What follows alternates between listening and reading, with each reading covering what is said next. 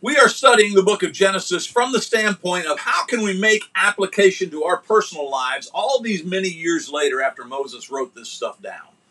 It's the most ancient book in the Bible as far as covering the materials, uh, the material that's being covered. It takes us all the way back to creation. That's what this picture is supposed to illustrate for us. But as we move through this marvelous book, and we're up to chapter 36, I've been trying to take at least one principle from each chapter and apply it to our present day lives. And chapter 36 is one of those that actually turns out pretty easily to make application to you and I because of a false doctrine that is very prominent within Christianity today.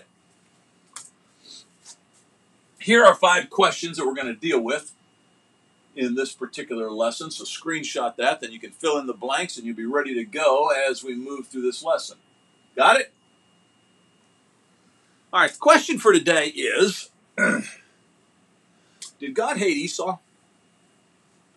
Well, if you go to Romans chapter 9, verse 13, as it is written, Jacob I loved, but Esau I hated, I think the answer becomes quite plain. I mean, these are the words of God, and we trust God, right? So, did God hate Esau? Yes, absolutely. Without question. He said it. I believe it. However, I think it's important for you to, uh, and I to define that word hate. And we're going to do that in just a moment. But first, I'd like to contrast that passage with what is said in Genesis 36, our launch pad, making application to the chapters of Genesis as we move through them. I want you to see what happens here in Genesis 36. Then Esau took his wives, his sons, and his daughters, and all the members of the household, his livestock, and all the beasts, and all the property that he had that he acquired in the land of Canaan. Sounded like he was blessed. He got a lot of stuff. He then went into a land away from his brother Jacob, for their possessions were too great for them to dwell together. That sounds a lot like Abraham a lot. In other words, while Jacob was gone off getting his wives and all of his stuff, Esau was staying back home and he was growing pretty rich himself. James would say every good and perfect gift comes down from the Father of lights. That's God. And so I can only assume that one of the reasons that he was blessed and has a lot of possessions is because God was favoring Esau in this setting. The land of their sojournings could not support them because of the livestock. They had too much stuff. So Isaac, excuse me, Esau settled in the, in the hill country of Seir. Esau is Edom. Skip on down to verse 9 in this interesting chapter. By the way, chapter 36 is the one chapter in all the Bible that's devoted entirely to Esau. And so, if he is hated by God, it's interesting that God gives him an entire chapter of his own and by the way, this chapter is all documenting his history. You know, if he was not somebody that was unique to God, why give us all of this particular information? Why, you know, he doesn't do that with Pharaoh, for instance, but he does with Esau. Again, I think that we need, I, am trying to suggest to you that we've got to be careful how we define this word hate over here. I, am fixing to do that by using the Bible to interpret the Bible here in a moment. But I want you to notice as you get down to verse 19, or excuse me, verse 9, that Esau is going to become the father of a nation, the Edomites. Verse 40, within that nation, you're going to have a bunch of names of the chiefs of Esau, a bunch of rulers within the nation, within this, this group of, of folks, is going to reign. And they come from Esau. My only point is to say that for somebody that God hates, Esau was able to acquire a lot of stuff. He was able to become a powerful individual, and he evidently establishes a lineage that in itself is quite impressive. Now, let me rush to add this Esau is no Jacob. Jacob is the child of promise, has been the child of promise before Jacob and Esau were ever born. But that being said, that doesn't mean that Esau was completely abandoned or deserted. Let me show you from Scripture, allowing the Scripture to define Scripture, how we can see this word hatred here. If you are part of the Calvinistic doctrines of things, and most of Christianity today does succumb to that false teaching, you would suggest then that because of election, Esau was hated. In other words, unconditional election took place with regards to Esau. The reason I know that is because, watch it up here, though they were not yet born or had done nothing either good or bad, in order that God's purpose of election might continue, he hates Esau. And so if you're a Calvinist, you're saying to yourself, well, that means before they did anything, God decided he would hate somebody. And I don't necessarily disagree with that. What I disagree with is their application of that. I think we've got to ask ourselves in what sense did God hate Esau? You say, well, hate's hate. Is it? Let the Bible define the Bible. Remember, that's huge. That, that is an absolutely under one of the most important undergirding pillars of the Restoration School of Biblical Studies. The restoration process is to go back and let God speak for himself. I want to restore respect for God, not only in letting him speak, but letting him define what he just said. So if we let the Bible define the Bible, at the end of the day, what do you got? The Bible, which is the Word of God. If you take mankind's viewpoint, at the end of the day, what are you going to have? At very best, you're only going to have a diluted version of what God has said. So, what does God actually say about this idea of hatred? Did a little word study with this idea of hate, and notice that it's the same root word hate and hate. In Luke chapter 14, verse 26, Jesus is going to tell us that we need to hate our parents. If anyone comes to me and does not hate his own father and mother, and his wife, his children, his brothers, his sisters, yes, and his own life, he cannot be my disciple. Jesus is actually going to say we need to hate. It's commanded of you to hate. You got to hate your mom and dad. You got to hate your wife. You got to hate your brothers and sisters. You got to hate yourself. That is commanded of Jesus. So, what do you do with that? In what way am I to hate myself? In what sense of the term hate are we to apply this in our own lives? Answer He loved Esau or favored him so much less than Jacob that it was as if it were hatred. The favoritism, and by the way, as I've already pointed out in other times, if you study the book of Genesis, almost the entire second half of Genesis is dedicated to Jacob. Esau gets one chapter. If you were to look at that just via numbers, you'd begin to see the extreme difference does God favor some people above others? Absolutely. Absolutely. Cindy and I support a little girl in Haiti. And because of our little bit of money that we give every month, that little girl is able to get an education and schooling and some food because of that. But you know, that little bit of money that Cindy and I send off, it comes out of our bank account automatically. We don't even miss it. It's gone. Boom. Don't even know that it's gone most of the time. I was born in America to godly parents. I have never been hungry, truly. Never been naked without clothing. Never been without shelter. Never been threatened by terroristic groups around about me, as happens to my little girl in Haiti with regularity. Does God favor me above her? In a lot of ways, He does. God gave me advantages that He didn't give to my little girl in Haiti. So does that mean my little girl in Haiti is bound for hell because she doesn't have the same advantages that I have? Certainly not. Certainly not. And in fact, my little girl in Haiti has, has advantages over many other folks in Haiti who don't have somebody to sponsor them for schooling and clothing and food. All right. So does that mean she is destined for heaven and the rest of the folks in Haiti are destined for hell? Absolutely not. You can't draw those kind of conclusions. But what it does mean is that Sonny received advantages that my little girl in Haiti didn't receive. And my little girl in, in Haiti had received advantages that other folks in Haiti did not receive.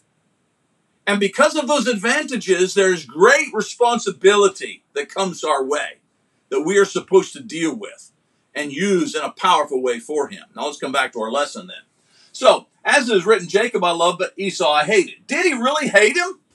given what you just read, and that's not even the entire chapter, but what read through the entire chapter of thirty uh, of Genesis thirty six, and, and you tell me, does that really sound like a man that God hates? Now you compare chapter thirty six to all that is written about Jacob, and it's pretty clear that Esau wasn't favored like Jacob. But it's also important for us to recognize there's a reason that Jacob was or Esau wasn't favored like Jacob. And that is because Esau, Esau is not the child of promise. Jesus, the Christ, the Son of the living God, is not going to come through the lineage of Esau. He's going to come through the lineage of, of, Jacob. And so there was a there is a blessing of opportunity that was given to Jacob that was not given to Esau. And it was up to Jacob to make full use of that opportunity. And he did in a lot of ways. Now, he still had a lot of problems even at the end of his life, but Jacob was an individual who went through an amazing transition. Read the last half of Genesis. Amazing growing up experiences that took place because he had received the favor of God. I need you to understand every person on the planet has been elected to some degree. Even the little baby who just has the opportunity to breathe air for the first time and only lives a couple weeks.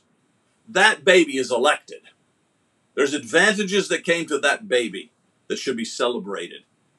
Some of us are elected in more intense ways than others. My my youngest son has an election that I, I've kind of envied, if you will. He's a crazy good artist. And there's so much I could do with his artistry in my own ministry. I doodle, but I, I don't do the artistry, artistry that he does. And I, I, I sometimes I think to myself, man, what I could do with. But that's not my election. That's not my advantage. That's Gabriel's advantage. And God bless him for having that. And there's no sense of me sitting around wishing that I could be him. What I've got to do is make sure I take full advantage of my election where I am. Think about it. How cool would it have been to be Peter or John and write the book of Revelation? When, wow, imagine being elected with that level of intensity. You weren't. You ain't never going to be. So what you going to do with it? You can sit around and you can wish that I was John, or you can say, but I do have this advantage. I do have this election, and take full advantage of it.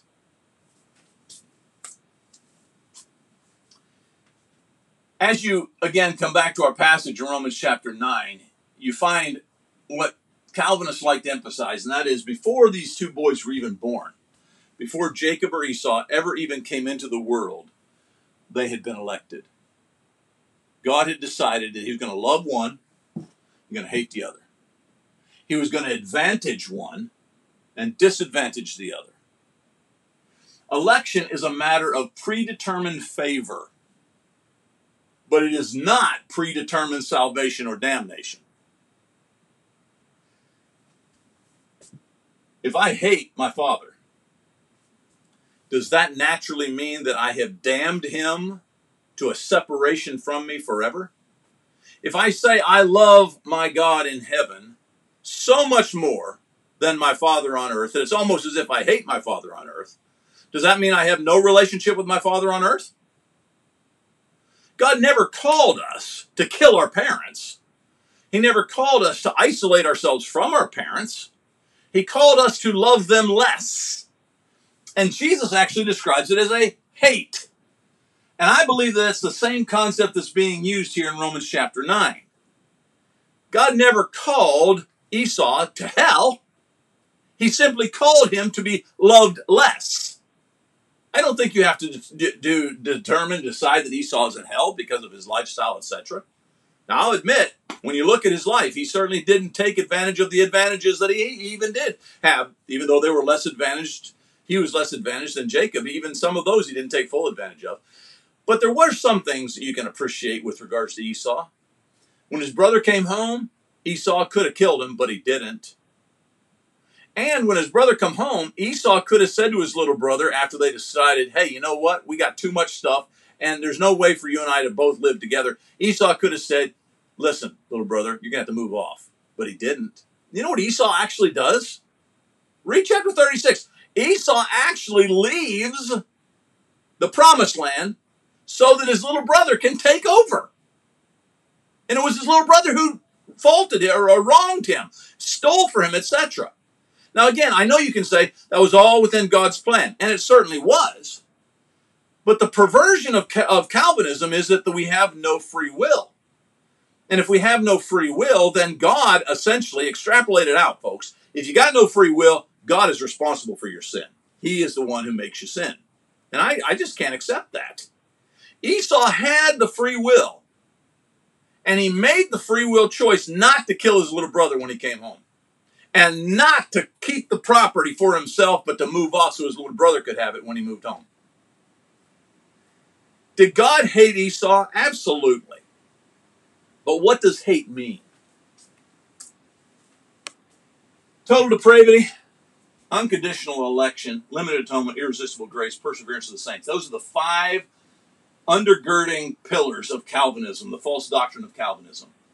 And when you start with total depravity, that we, that is, we have all inherited the sin of Adam, and so from the womb you are corrupt. They believe in evil babies, essentially. If you come to that conclusion, then you also come to the conclusion that only some of those evil babies will be saved by God. Others will be cast into hell.